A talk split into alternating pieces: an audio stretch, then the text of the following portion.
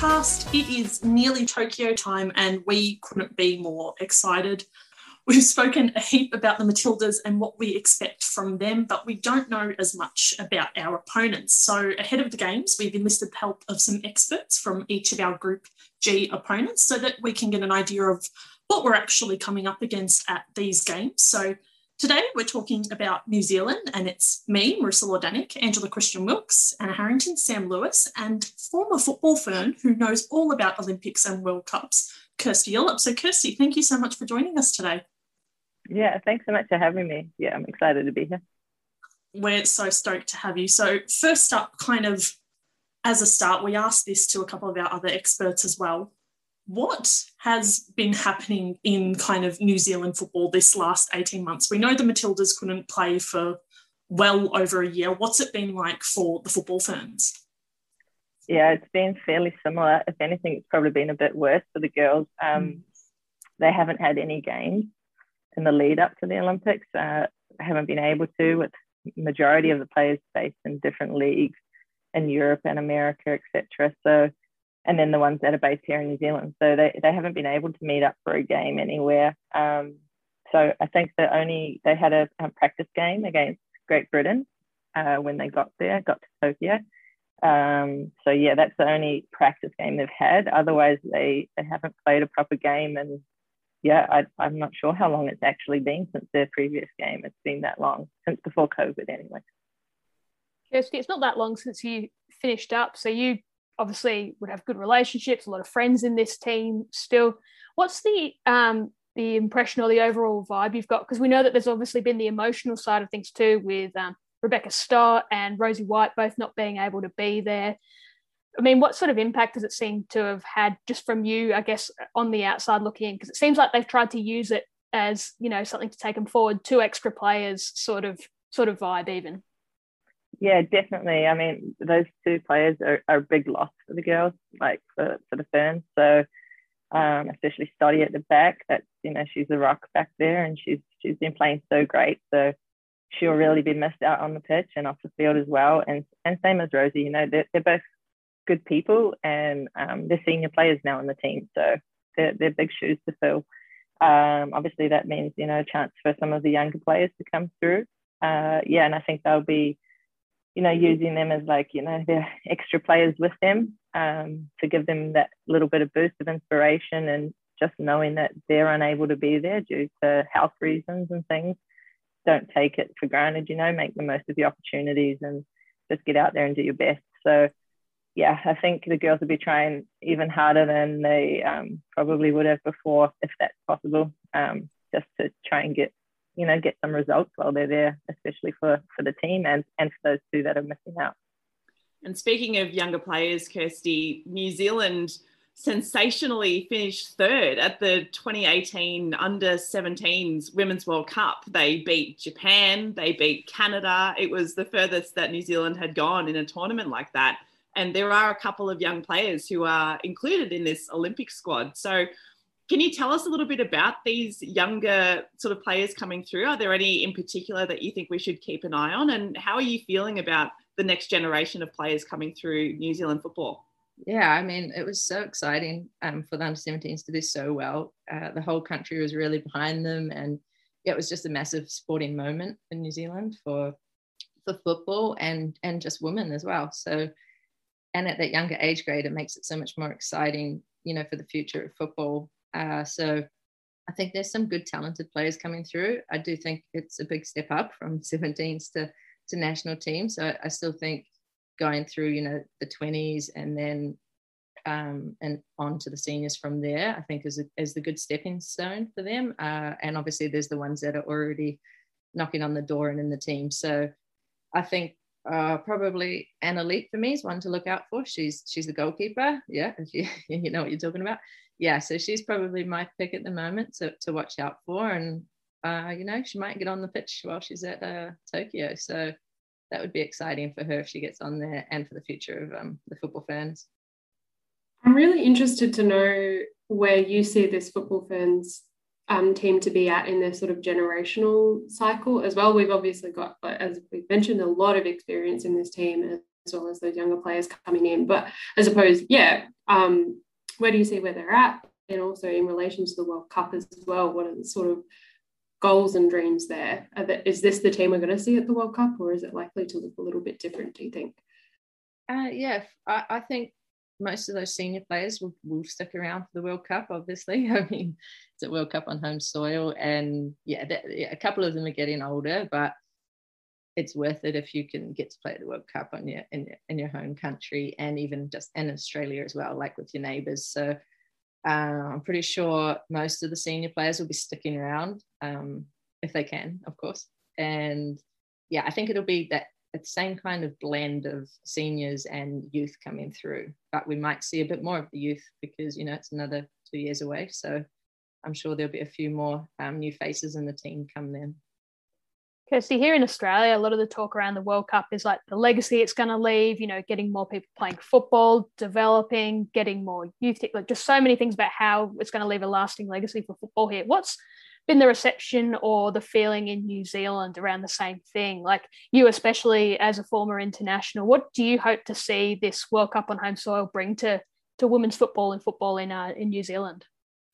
Yeah, I hope the same thing that that legacy to be left behind. I mean, I don't think, I mean, I don't think New Zealand has ever seen like a sporting event like this. You know, like not for a long time. I mean, they've hosted the under seventeen World Cup and things like that, but a World Cup's huge, and I don't think you know New Zealand and potentially even Australia really know what's going to hit them when like the, the the football World Cup, the women's World Cup is on our like on our backyard. I mean it's huge. It's such a big event. It's the biggest sporting event in the world for females. So yeah, and it rugby, you know, rugby's massive here in New Zealand and it'll just I don't think I don't think they really know what's going to hit them when this World Cup comes because it's going to be massive and yeah, rugby is the be all and end all, at, you know, in New Zealand. But uh, when you compare the stats and things, it's there's no comparison to to the French, the World Cup that was in France like the Women's World Cup in France, the uh, the numbers that watch, the viewers, the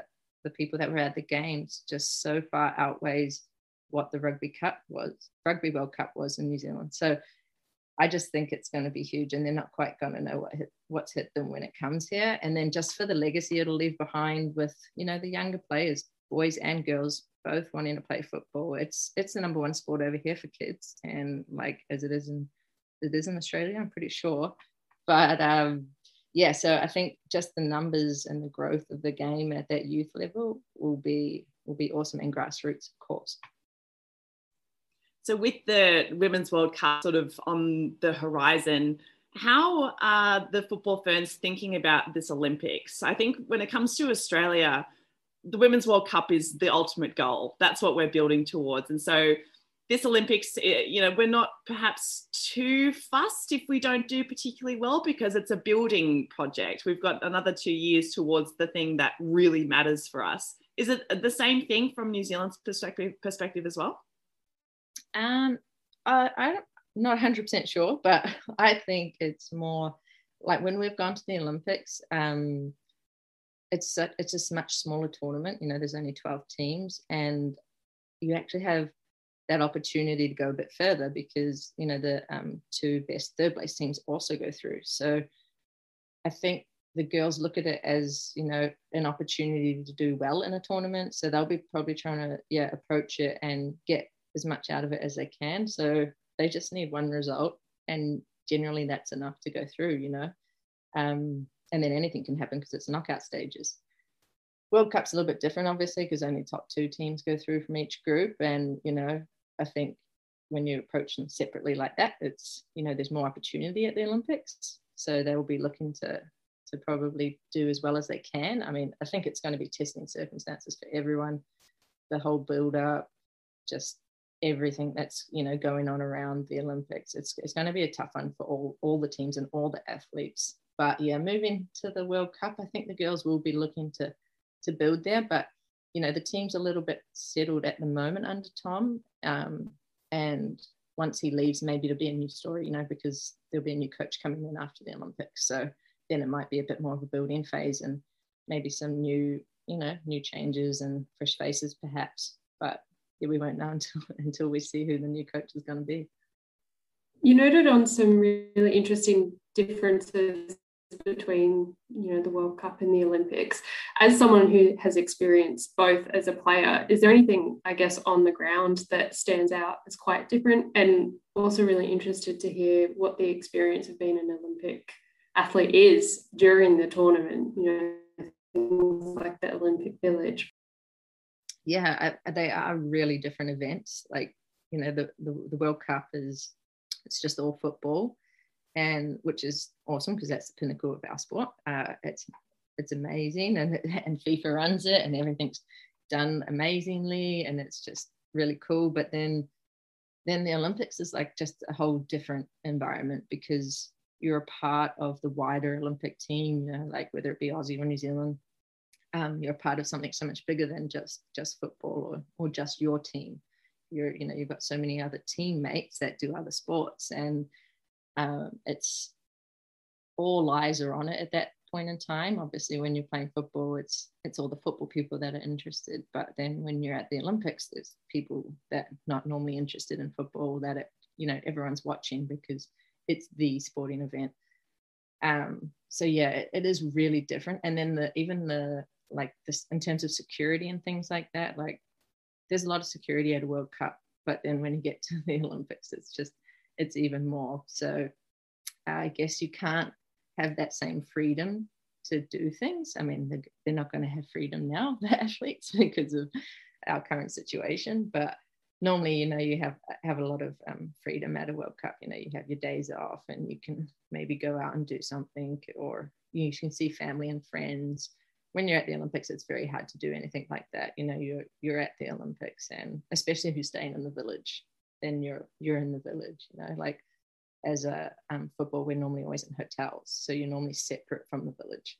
But this this games the i think there's quite a few people in the village. So normally they don't go the teams don't go to the village until um, the knockout stages or closer to the like semi-final and finals. So whereas this year i'm pretty sure the girls the the aussies and the kiwis are there already and they're there for their first two games. So they'll be staying in the village for a bit longer. And and I always thought because we only ever spent like a couple of days in the village before the tournament would start to get like a feel for things and get welcomed and meet all the other um, athletes that were part of the Kiwi team. So we never spent that much time there, and and the few days that we always spent there were exhausting because you know little things that you don't think about. You have to walk to the dining hall. You know, you can't just get an elevator and down to level one and you're you're at your like meal room you know you have to walk to your dining hall you have to walk to do your laundry. It's like it's just so different and it just makes it that more a little bit more tiring because you're on your feet so much more than you normally would be. So it is a really different experience and and odd like you would never think of those things but it, it is really tiring. And then there's so many um, cool things to see in the village and like uh, they have lots of free things and all the sponsors put on you know big little promo things. So you can go check them out and get little freebies and then there's the gift shop and things like that. So there's just always so many things to do and and see while you're in there. So it keeps you very busy. And I can imagine as well, Kirsty, like you're describing the Olympics already as this really unique kind of thing that's happening to all these athletes, but particularly this time, like it must just be so strange for so many of particularly for athletes who've been to an olympic games before to now be in this environment. Have you received any correspondence from from like from Meeks for example or from some of your football ferns colleagues sort of from the village inside the bubbles? What has it been like for them? I, I think it's like it, it's all very similar. The only difference is, is just all the protocols around health and safety of course. So it's you know they have to do their covid tests every morning. They have to you know you have to wash your hands you have to wear gloves when you go to the dining hall. And and you're you're only like allowed out for certain things. You're not supposed to be you know going around or mixing and mingling with anyone. Whereas like you know normally the dining hall's this massive place and just all the food you can imagine and all the athletes you can imagine and and people socializing and things. So now it's very different. They have like little cubicles and things. So I guess it's just mainly the only differences around that health and safety and the security, of course, around making sure people are doing the right protocols to keep everything everything safe. I'll uh, throw forward to the game, Kirsty, because it's a game where you've really got almost more of a stake in than anyone. Um, obviously, you have your football ferns connection, your New Zealand background, a former player, and then obviously your wife Meeks is playing for the Matildas. How is this game for you? Like, who do you go for? How do you approach it? Like, what sort of experience is it for you? The the Matildas playing the football ferns in a major tournament. Um, yeah, I get this question a lot. I think it's a really tough one to answer. You know, um, I get more nervous now watching than I would have when I was playing. Definitely. Um, so much easier when you're playing, you know, because you don't have to think about these other things and you can just focus on it and you, you know you have a little bit of control over what's going on. So you can you can do that. But yeah, I it's a tough one because it's my old teammates, it's my country, and I'm I'm very very proud Kiwi. So you know, of course, I want the girls to do well, and, I, and I'm cheering for them and want the best for them. Um, but at the same time, you know, Meeks is my wife, and and I love her so much. So I, I want nothing but her to achieve her dreams, you know, and, and they want a gold and, or they want a medal or, you know, whatever it may be, they want to do the best they can. So yeah, I want, I want the Matildas to do really well as well. Um, so yeah, I guess in the situation it's not really like I could have a loss because either way, whatever happens, happens and one of my teams is going to win.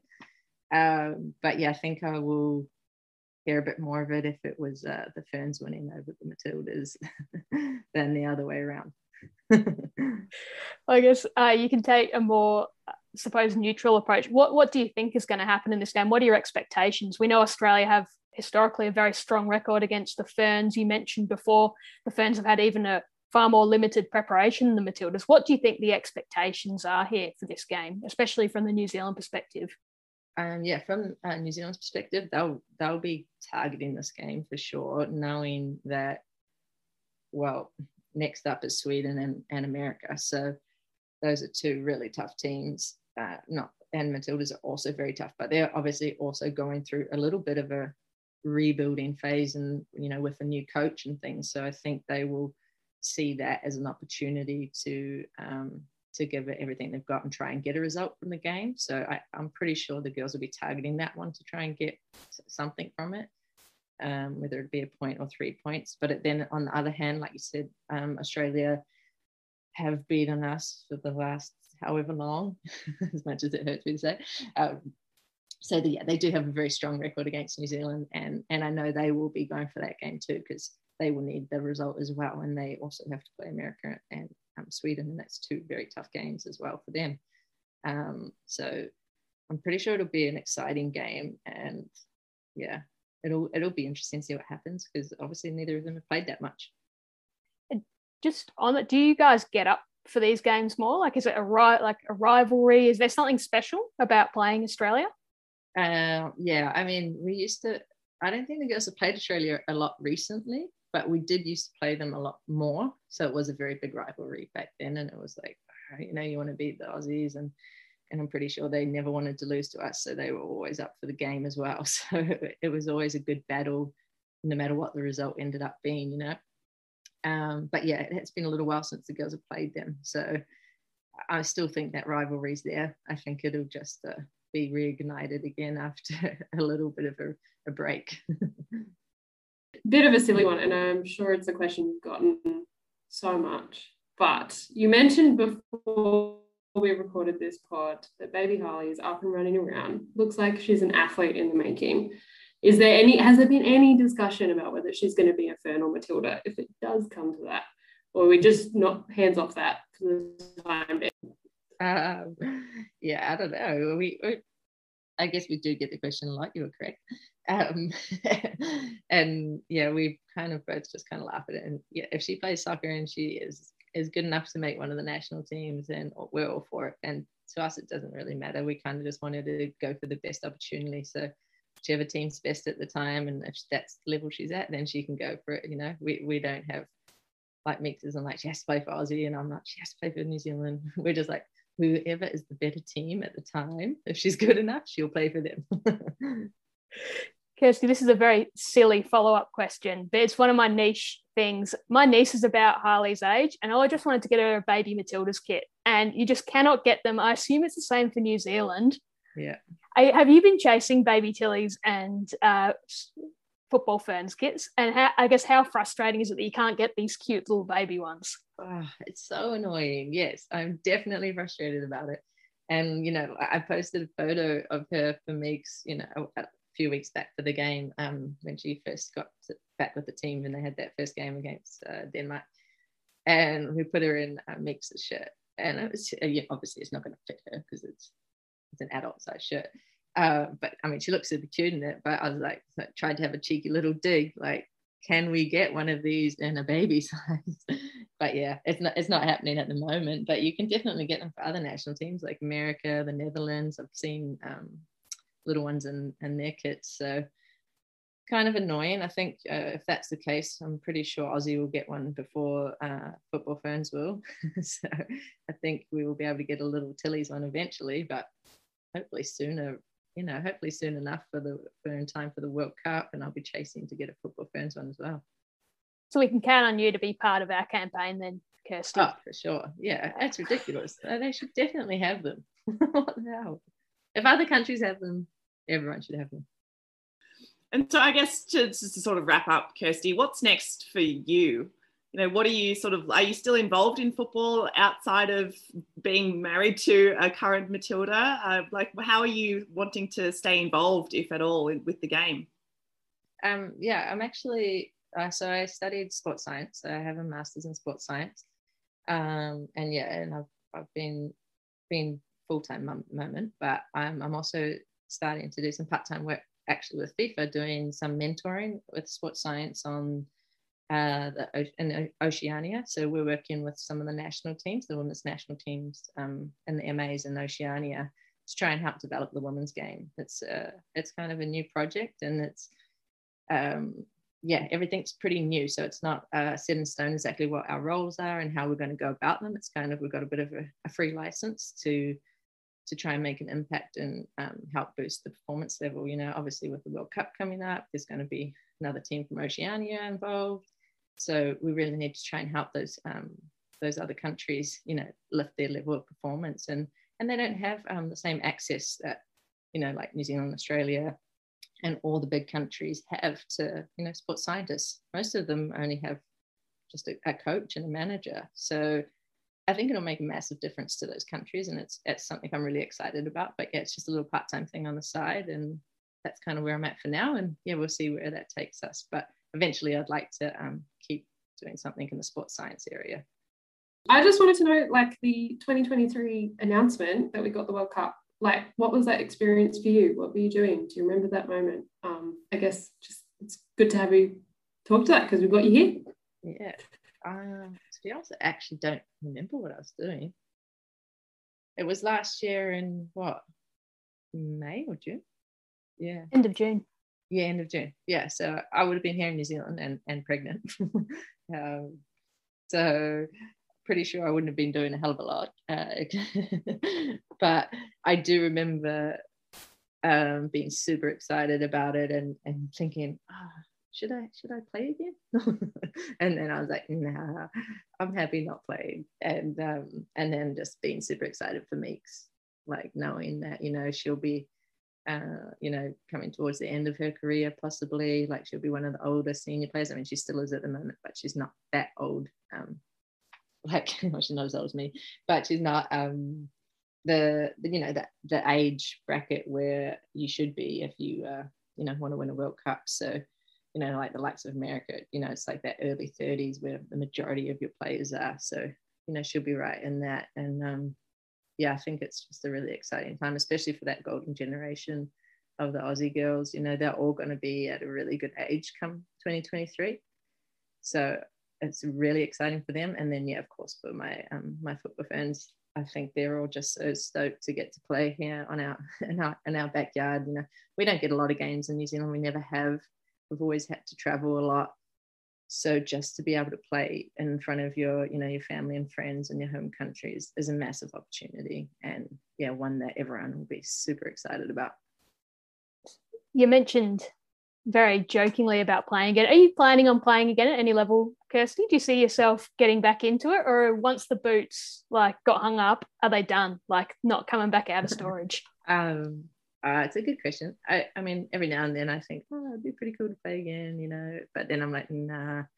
I, I'm super competitive, and I there's no way I could play at a social level um, without taking it too seriously. So I think it's best to um, just not play.